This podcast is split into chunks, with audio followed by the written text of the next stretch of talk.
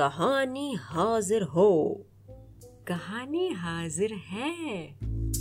अकबर की परेशान करने वाली आदत और बीरबल की उस परेशानी का तोड़ ढूँढने वाली कहानी हाजिर है। एक बार अकबर बहुत बीमार पड़ गए और उसके चलते उन्हें रात को बहुत देर देर तक नींद नहीं आती थी। बहुत से नीम हकीम आए पर कोई दवा काम ही नहीं की।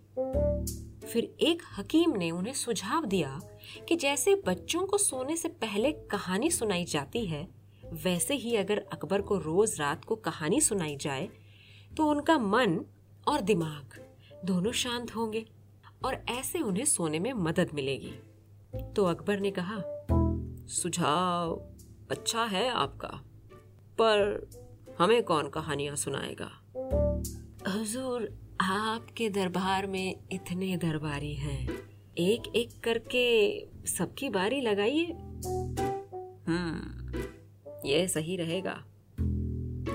और फिर एक एक करके हर रात एक दरबारी अकबर को कहानी सुनाने आता।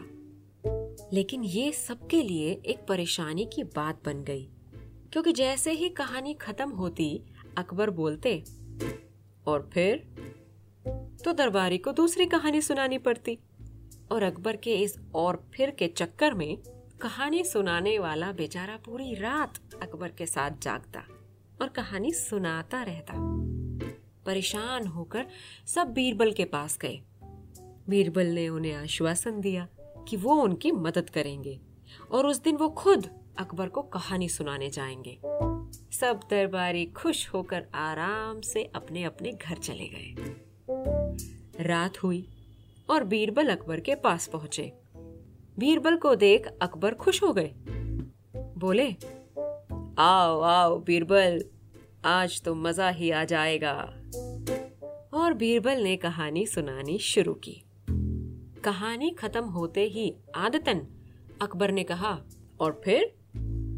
दूसरी कहानी खत्म हुई तो फिर अकबर बोले, और फिर?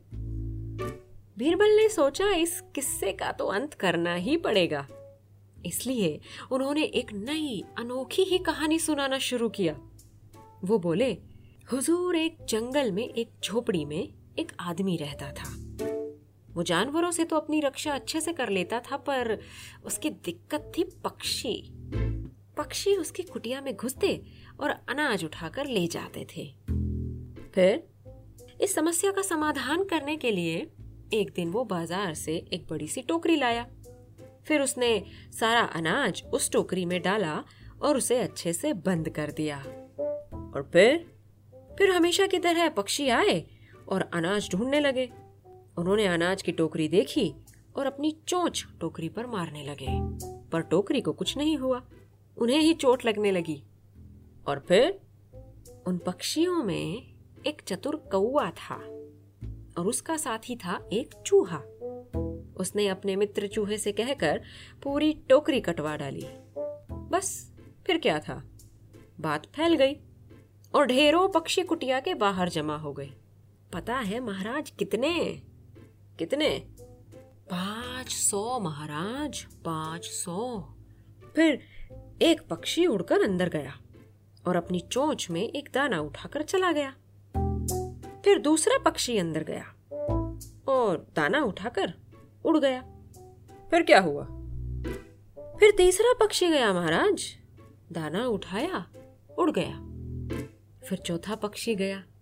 उसने भी दाना उठाया और वो चला गया। अब अकबर परेशान हो उठा। वो झल्ला कर बोला, अरे, बीरबल, कितने पक्षी आएँगे? बीरबल ने मासूमियत से बोला, महाराज अभी तो चार सौ पिचानवे बाकी है। हाँ तो महाराज, मैं कह रहा था कि छठा पक्षी अंदर गया। अकबर चिल्ला कर बोले, ये कब तक ऐसे ही दाने उठाते रहेंगे? बीरबल बोले, हुजूर, जब तक आप और फिर और फिर बोलते रहेंगे, तब तक। अकबर को समझ आ गया कि बीरबल क्या करना चाह रहे थे। उन्होंने अगले ही दिन से कहानियाँ सुनने का सिलसिला रुकवा दिया और उनके और फिर के रुकते ही उनको नींद भी आनी शुरू हो गई। बस, कहानी खत्म हो गई। अब आप मत कहना। और फिर?